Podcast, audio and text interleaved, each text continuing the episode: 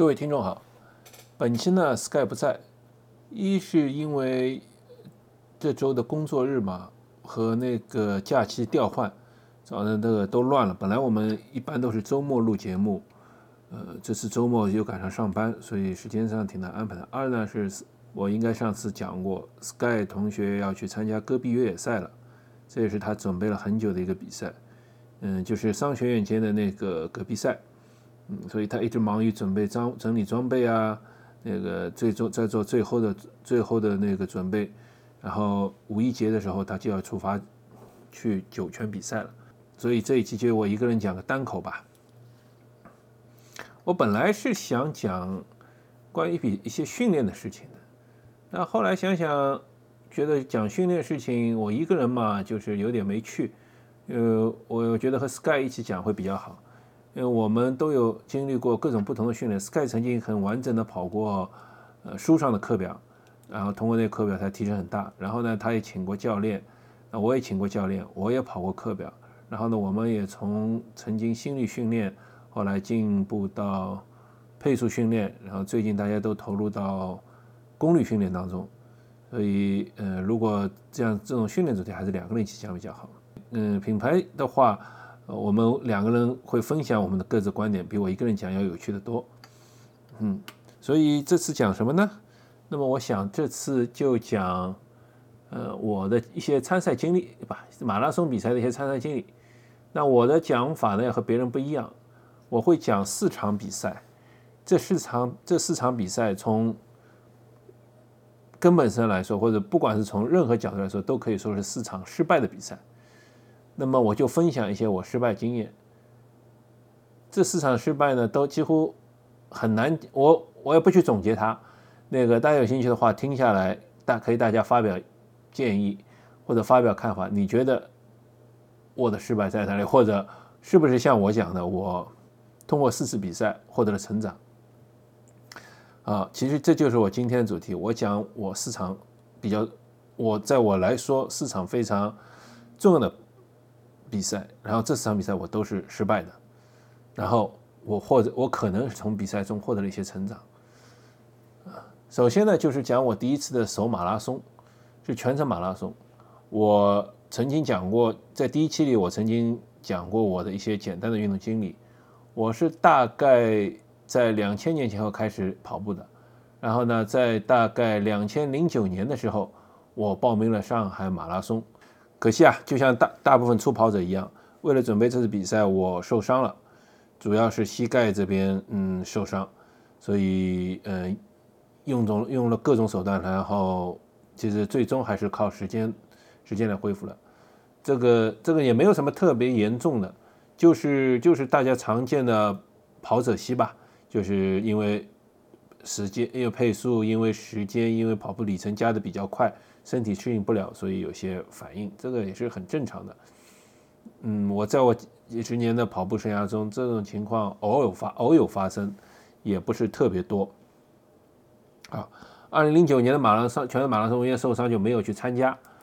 后来呢，呃，一直等到了二零一零年，我那次就是恢复了蛮久，直到二零一零年才恢复了正式、正式重新正式训练。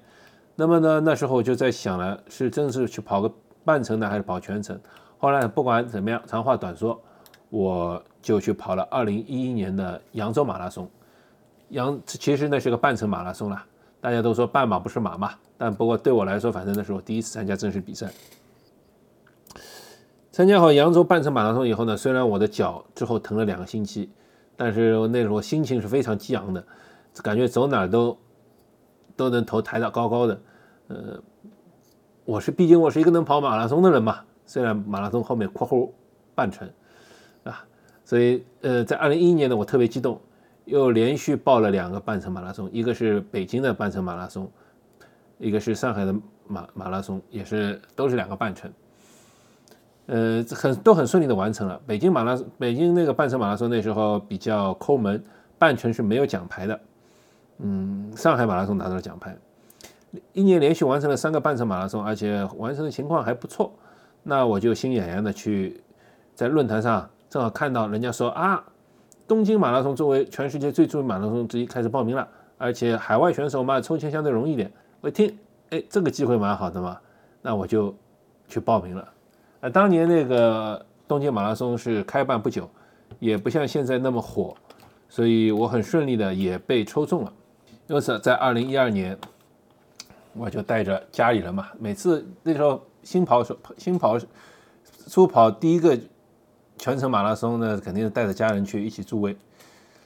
呃，可是呢，这是说，这是那是因为，呃，二零一二年嘛，这个经经经济条件不像现在那么好，那个中国的经中国经济不像现在发展那么好，所以那时候还报了一个携程旅行团，四天三晚，卡在最后一天上飞机，还 还是有点紧张的。就是我跑完，如果跑完马拉松的话，我就得顺利，就得直接从从。赛场赶赶到机场去坐飞机回来，所以当时准备赛事包的时候，我特地在书包里，特地在我随身包里放了两万日元，巨款啊！这想的就是万一跑完跑得慢了，跑跑的时间久了，怕赶不上飞机，坐地铁赶不上飞机的话，我就当场叫出租车去坐去机场。这也是决心很大。嗯，然后呢就。就到了到了北京，到了东京呢，啊，其其实提前两天到了东京，带家人玩玩东京，然后呢休息的也不错，每天睡午觉，然后到周六去取赛事包，这些都闲话不提。嗯，到了到了比赛是周日，然后周周日早上我麻烦了，啊，到了周日周就是到了周日周六晚上就麻烦了，为什么呢？我忽然失眠了，其实。本来我就是为了这次比赛，我也做了很久的训练，就是跟着网上的教程，什么速度跑啊、耐力跑啊、LSD 啊，就算三十 K 这种长途训练，其实都做了不止一次。因为毕竟我跑马也是一年多了嘛，也算是有点经验。可是到了赛前一晚上呢，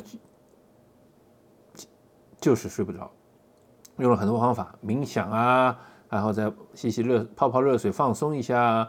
那么都是始终睡不着。其实我是，其实现在看看，或者说其实后来看，就是在大的赛事之前失眠是很正常的事情。有很多专业选手到赛赛事前一晚，可能也都只能睡个两三个小时。那有些人会借助安眠药，有些人觉得安眠药影响竞技状态不吃，那几乎没有人可以避免。但是那我当时没有经验啊，然后又。这这越是想睡，越是睡不着，越是睡不着，越是想睡，就陷入了那个恶性循环。那么熬熬，眼看着就就就就就要天亮了啊！那时候忽然就有个念头就浮到我的脑海里了，我就在想，要不要我索性这次退赛吧？嗯，我知道对所有跑步人来说，第一次退赛都是很艰难的。但是当时在这个环境下，当时在场景下，我就觉在想。我这么焦虑有意义吗？现在弄到最后，我都快天亮了，我还没睡着。一个比赛真的对我这么重要吗？我当初是为什么开始跑步的？我说的话，我说过嘛，我是从大概零一零二年开始跑步，到一零一一年才开始参加比赛。其实这之间，我高兴的时候我就去外面跑跑，我不高兴的时候我就不跑，从来没有把跑步作为一场像任务或者负担或者是一样必须要进行的活动。我其实觉得前面十年我也蛮快乐的，呃，因另外我也不胖，那时候还是挺瘦的，好像始终好像那时候是很快乐的，对的。我是为了比赛去开始跑步的吗？不是，我已经跑了快十年了，虽然不是一直跑，但是跑步这个事情始终没有离开过我的生活。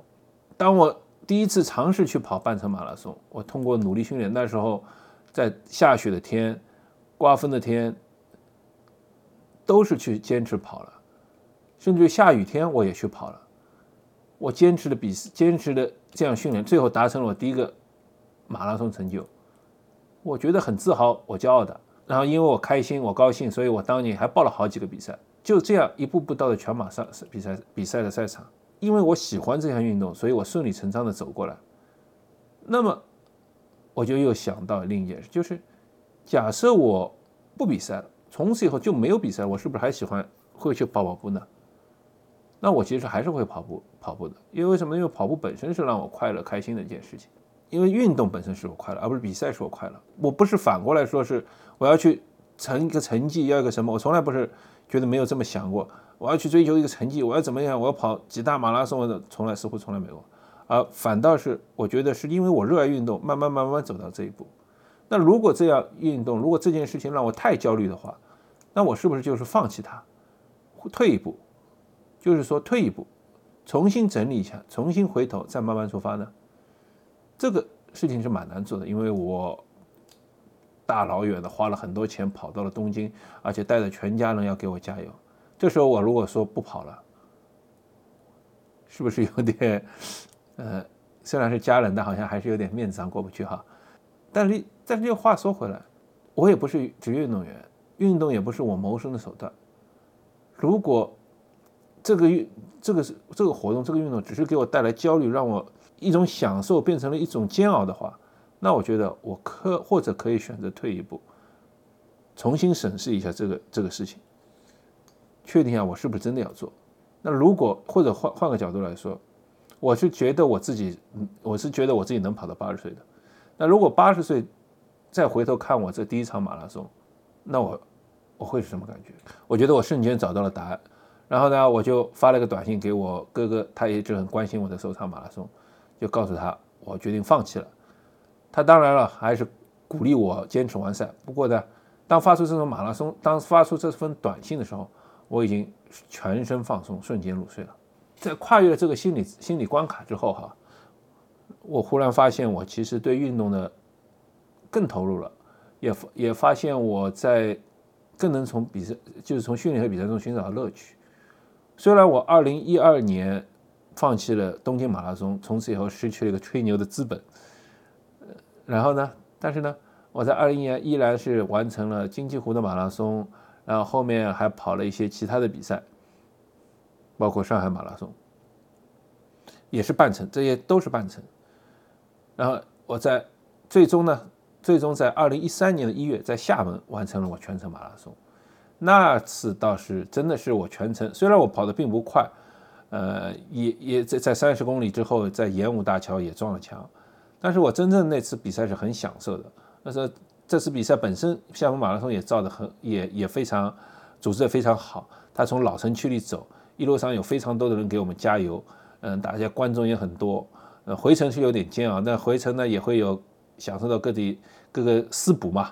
那个著名的那个尼姑庵，他们都为赛场上的运动员提供私补，然后还拿了一些小橘子吃。所以我一路上甚至放松到。跟就跟我的几个要好朋友发发短信，因为聊聊那个感受，然后然后完成了比赛。我觉得那是我非常开心和享受的一次比赛。然后在这在在马拉松之后，我又去我又去完成了五十公里越野赛。这个准备公越野赛的过程也是非常艰难，但是因为我因为我们上海没有山，我是要跑到和好好几个好朋友，几乎每个周末跑到杭州去训练。然后也训练了一年，在二零一三年的年头才完成了这个比赛，过程很艰苦，但是我也很享受。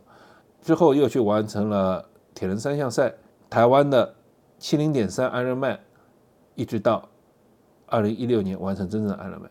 这次比赛的退退出啊，给我带来了心态上转变，让我一路受益了那么多年。我一直在运动中寻找快乐，然后快乐本身呢，也促使我在运动这条路上走得更远更久。第二场我失败的赛事呢，是是在二零一七年的金泽马拉松。那自从我在二零一六年完成了安瑞曼以后啊，不知道为什么哈，其实可能是人生的一种阶段性吧。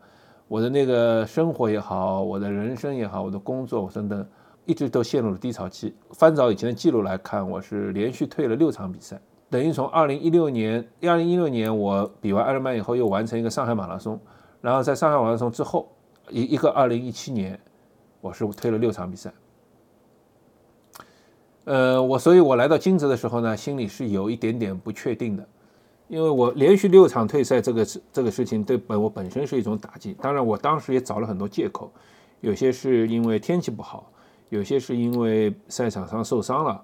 有些是因为怎么，因为怎么，但是似乎我心心里呢，就隐隐约约有点不确定，隐隐约约有点不确定。但同时呢，那个生活和那个给我的那些，嗯，生活给我的一些打击吧，或也让我就是心里始终有那么一点不确定。那时候我完成我跑到金泽去跑马拉松呢，也是有一点想法，就是说，虽然我经常退赛，但是呢，像马拉松这这个，因为我已经那时候二零一七年啊，其实我已经跑了好多年的步，马拉松应该还是我有把握和能力完成的。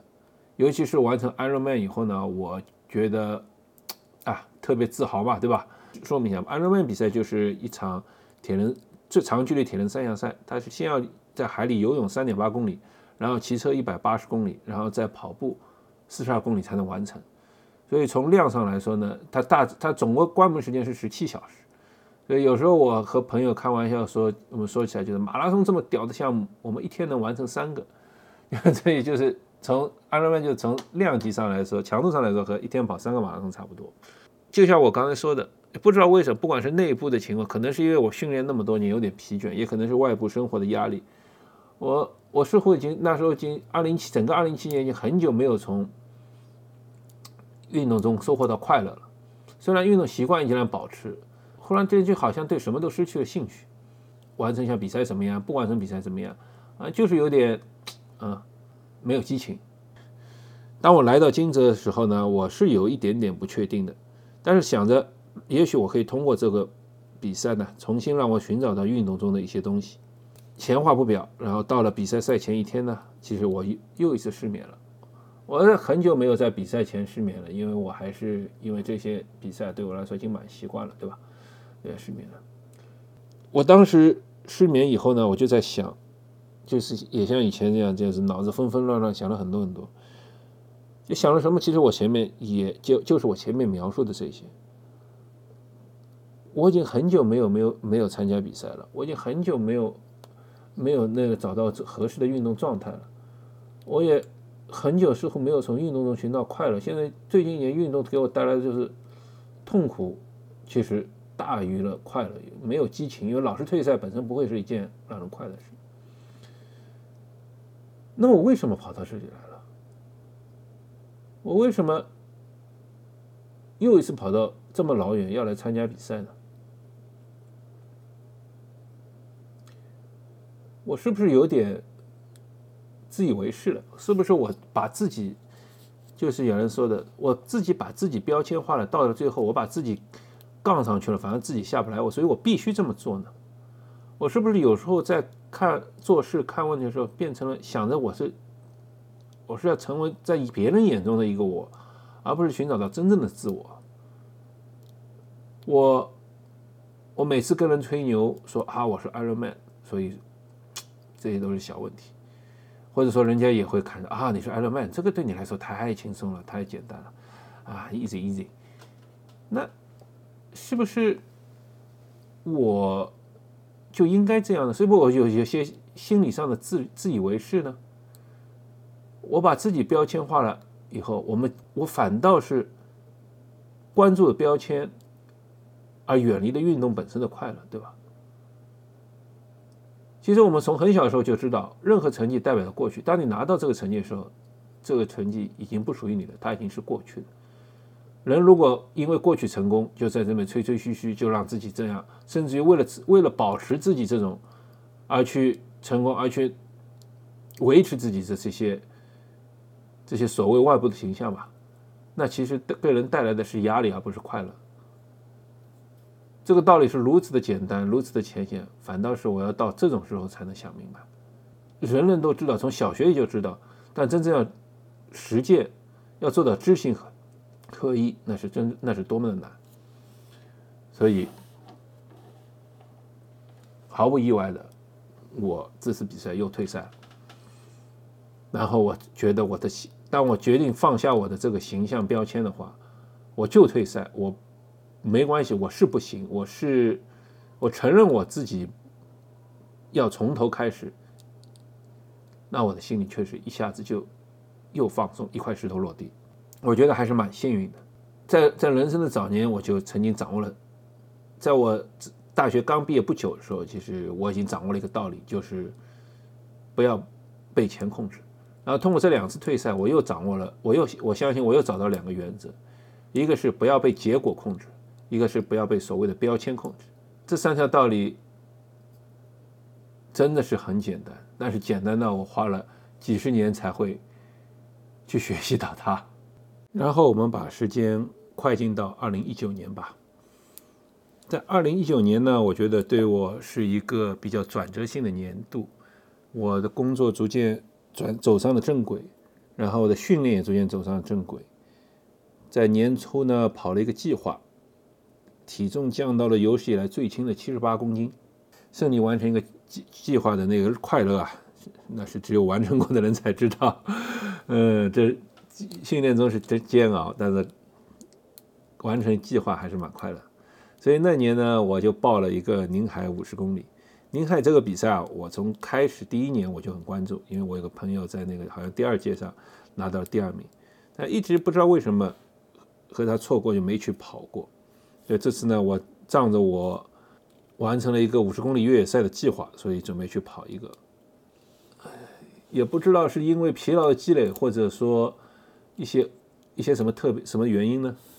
我到了七八月份的时候啊。忽然之间陷入到抑郁这种状态中，这种抑郁状态呢，嗯，我没有去这确确确，我没有确切的去医院来判诊断这件事情，我是下载了那个量表，因为我据说医院本身也是用量表来判断。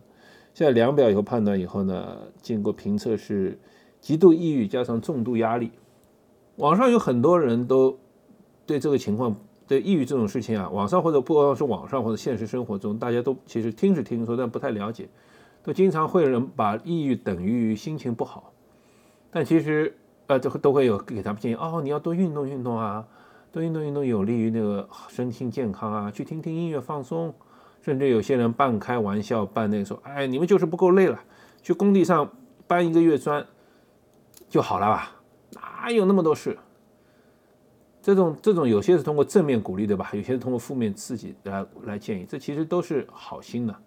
但是虽然是好心，但但这都是不符合医学道理的瞎建议，这都不会起作用的啦。要抑郁就是这样，就是如果如果真的抑郁的抑郁的人肯去做的话，那他其实就没有抑郁了，啊，这就抑郁就抑郁在他不肯去做，他什么都不想干，干不了。他或者说，这个抑郁是抑郁，也不是说是宅宅。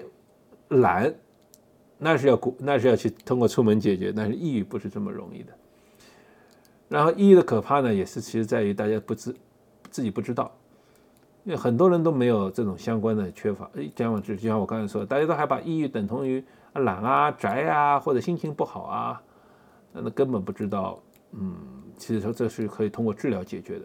我就举个例子吧，就是说，呃，我有我以前就其实就有一些轻微的抑郁症状，但是我也是后来才发现，就是恐惧出门，就是就是发现当你对出门都不想都不敢，就是不是不有时候可能是不想，可能是有点不敢的话，那其实就是抑郁的初期症状了。抑郁有时候，呃，我觉得也是个情绪放大吧，就是让让人情绪就是极端化，嗯。这也是一种一点我小小的认识，嗯，不管怎么样吧，就是说我在暑假的时候经历了一些这个，但是好在我我自自我就做了一些，还是做了一些，还好我陷陷入程度不深，那么就做了一些那个，就做了一些调整，呃，然后把自己挽救了一下。那个时候呢，情绪波动到非常大的极极度极度波波动的，就是嗯。有时候一些小事就让你嗯非常沮丧，然后一些小事呢又让你那个情绪很激动，这样自己是没法控制的。那好在就是说，任何事情你首先要知道它，当你知道它、接受它，那事情其实就是迈向了好转的第一步。在我当时我接受我自己生病的情况呢，那我反倒就是开始逐渐逐渐走向了一个好的好的那个方向，然后呢通过一些冥想。通过一些那个呃，我还是帮对我帮助了一些，然后通过冥想，我的把睡眠情况解决呃调整了一下，然后通过一些药物，然后嗯，就就逐渐逐渐应该说逐渐逐渐有好转，和情控情绪控制也恢复的很多了，然后到九月份又开始那个呃比较恢复训练，然后到十月份开始正式比赛。但正式比赛的时候呢，我其实这次宁海我其实准准备的很好，这个也是我所有比赛中啊准备的最好的一次，所有的越野赛中应该是准备的最好一次。嗯，几乎全程都是在跑，除了上山的时候，上山的时候我是实在没这个能力跑起来。但是不管是平路还是下坡，我都保持在跑动状态。然后在比赛中呢，我也是基基本上抓紧了积极的状，也是保持积极状态。虽然有跑错路，但是也没什么太大影响。我觉得还是被，就是为什么我最后这场比赛还是没有成功呢？其实我是在最后一个，就我是在四十公，因为这是五十公里的比赛嘛，在最后九公里已经是平路了，但是我是在四十公里的时候被关门了。那前面全部是山路，呃，后面平路。其实只要过了这个 CP，其实后面成功就走走你也等于走成功了嘛。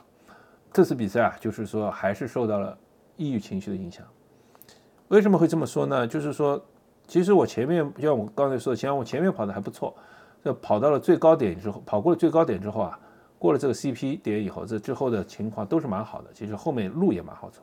我当时也不知道发生，我也不到现在我也不知道当时发生了什么。我忽然就觉得，当时忽然就觉得就是下一个 CP 点我肯定被关门了，就是这种奇怪，就是其实时间还是蛮充裕的，那我就怎么都跑不起来了。就是觉得心，就觉得失败了，失败了，失败了，失败了，就是这次不成功了，不成功了，不成功了，就是就只能走走走走走走走走。只有后来，就比如说严龙飞从我身边冲过的时候，嗯，我才我才跟着跑了几步。就是这一段，最终因为错了差，所以我这一段一直没有跑，就这样走，甚至走都走不动了，就就还能还要还得坐一会儿。但是后来我回想，这体力上我觉得是觉得不是问题。我觉得可能就是抑郁重新回来袭击了我，就像我前面说的，抑郁状态是很难很难摆脱的，它总是在你不经意的时候把你找上来。人当然人不可能一直那么积极向上，一直那么乐观，一直什么，但是因为但是呢，就是当你在稍微不顺利的时候，或者说有一些那个呢，它确实是会把你的情绪放大，甚至对有些情况严重的人就放大到呃碰到。一些事情，他可能就会去自杀，这些都是我从我不科学、不专业的角度来看，都是一种抑郁情绪的、抑郁的一种可能。我这次比赛最后还是呃，就像刚才说的，被关门了。那我说这个案例呢，其实我就是想说的是，呃，人的比赛当中其实是会有各种情况的会干扰，然后生病也好，什么也好，都是人生的一个部分。嗯。随着随着一个人年纪增大，或者随着一个人状态的变化，他都会有很多的起起伏伏的。那失败失败就失败，也就这样，没有没有什么大不了。那该该该退的时候就退。比如我这次是受到那个情绪干扰，那也许有些人是伤病的困扰或什么也好，那啊，我觉得就是还是要及时的停下，做出一个判断。那这次退赛以后，其实我我因为自己找自己就是。比较清比较清晰的了解了我的状况以后呢，我其实觉得我还是没有受到太大影响。在十一月，我又跑到大阪去跑了大阪马拉松，哎跑得很不错。虽然成绩不见得就很快，但是这其实有有一点原因，就是我第一次知道，原来一个马拉松可以前五公里你完全跑不起来，人多到你根本就没有办法没有办法抬腿跑。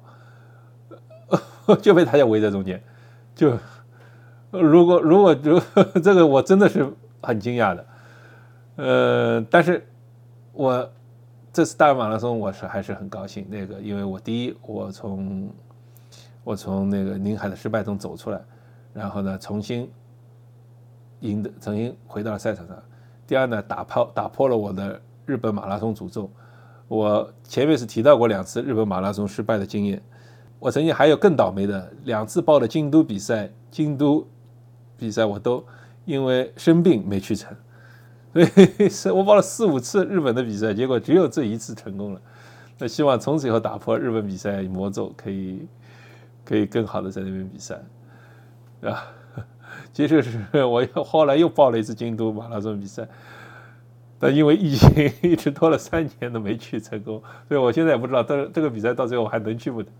不能去了，他是不是还能把我延到明年？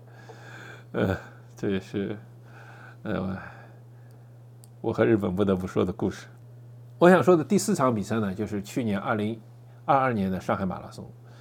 呃，因为疫情的关系嘛，从二零一九年一直到二零二二年，中国的这些比赛的非常非常不正常，对吧？就是有些能办，有些不能办，有些说了能办，最后不能办了，这 个太太太太太艰难了，啊真的是是非常的那个同情那些赛事组织方，所以所以在二零二二年这个最艰难的时候，西湖跑山赛。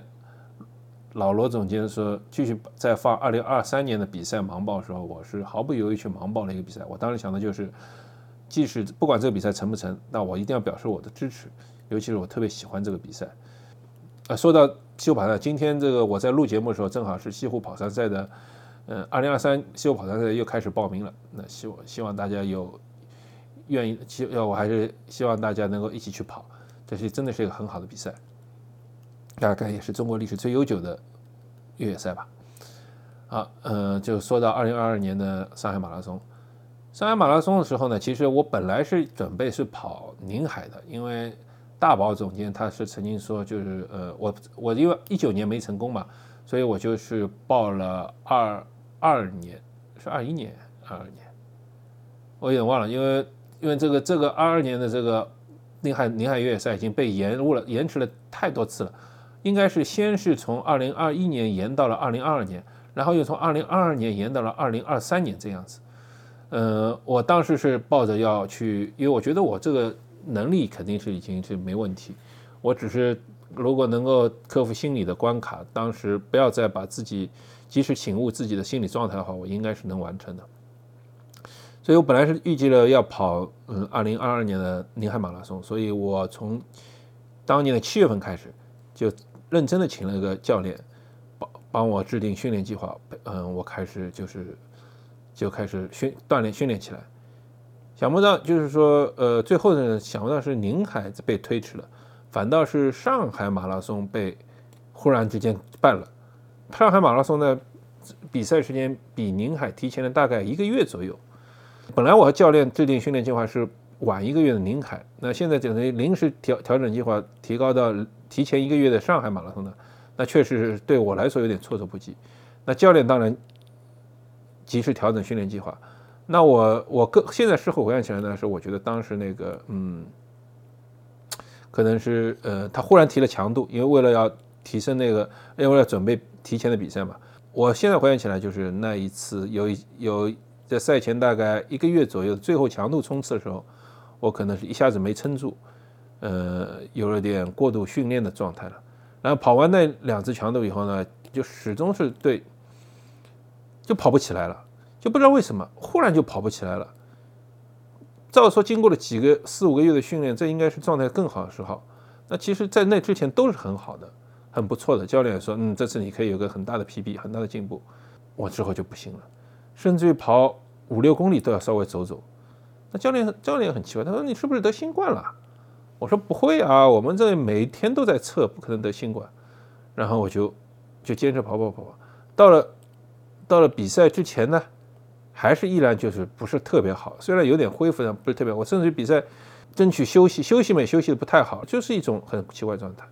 然后那个，我甚至于当时在想，我这个状态不对劲啊，我是不是放弃上海马拉松，不要去跑了？这时候这时候呢，偶尔我在听播听 podcast 听播客，它里面讲到。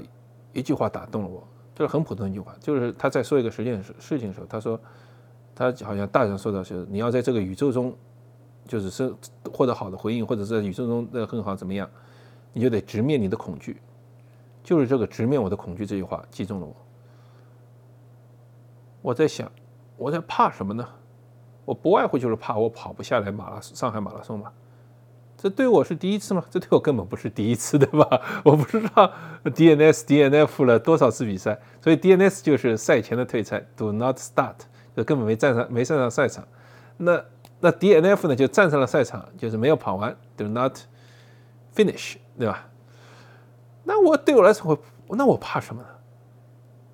我其实没什么好怕的呀，我最多就是怕的就是可能啊，我说跑不完了，跟人家一说，人家说哦，你又没没跑完，你这个你多少次没跑完了，哈哈哈，被人家笑两句。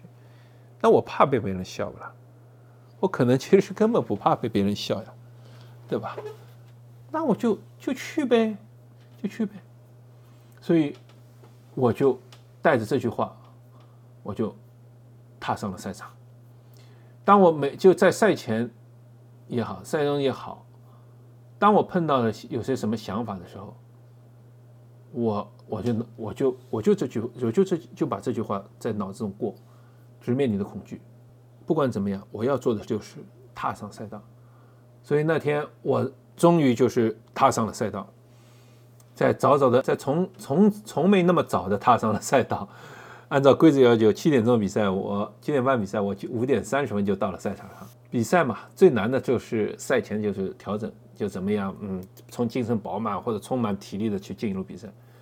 那这次比赛我肯定是不那么饱满了。但是不管怎么样，我觉得一个比赛来说，能力是百分之六十的，精神是百分之四十的。我觉得我这次呢，百分之六十的部分肯定做不好了，那我就带着这百分之四十的状态去去比赛吧。我这次比赛状态可能是我这几十年运动生涯里第二好的。我再上次在更好的一次状态，其实是在二零一六年我比 Ironman 时候，好到什么程度呢？就是当时就是说我。意志坚定的百分之一百完成比赛，就算拉屎拉在身上，我都要完成比赛。这是一个笑话哈，但这确实是在职业运动员当中发生过的。铁三冠军 Chrissy Willingdon 他曾经就说过：“人家说你你在车上骑车这么久，你要尿尿怎么办？你下来吗？”他说：“下来干嘛？我直接用尿去浇浇后面的选手。”那大家也可以搜索这个跑马拉松跑道拉在裤子上这种。都是有的，我觉得这都是这都是精神上的胜利啊，因为他们已经精神专注到一定要完成比赛的程度。我虽然没有到那么强，因为我的体力其实精神和体力是相关的，没有精神体力结合很好，但是我觉得我的精神状态已经是史上第二强了。这次比赛确实给我带来了很大的麻烦，我大概从十多公里开始，我的两条腿就几乎酸的抬不动了。那怎么办呢？那就跑跑走走呗。从，而且我也没想太多，我觉得大不了就是退赛。大不了就是，反正上海那么方便，旁边就是地铁站。我已经想好怎么，到时候把号码带一假装上厕所，把号码带一卷，然后就让就上上上上地铁跑路呗，对吧？也没什么，嗯，也这种事我也做过以前。但但不知道为什么，哎，竟然就坚持下来了。我就这么五公里一跑，五公里跑，其实想的也没太多，想的每次都想着。十七公里的时候呢，先想着跑到半程吧，半程想着先跑到二十五吧，那跑到二十五的时候跑到三十吧，就这样慢慢慢慢慢慢慢慢慢的就跑下来了。到最后到最后差不多十十公里的时候啊，我真的是我的大腿、我的臀部、我的腰就各种轮流酸，这边酸好，那边酸，那边酸好，这么酸，但是我坚持下来了。所以这可能这次比赛是我有史以来跑的最最糟糕的一次比赛，然后也是我跑的最最慢的一次马拉松。但是我完成了，在终点等我的女儿一起会胜利汇合。我本来想以为我讲这四场比赛会讲得很快，想不到想讲讲讲到现在也花了蛮久。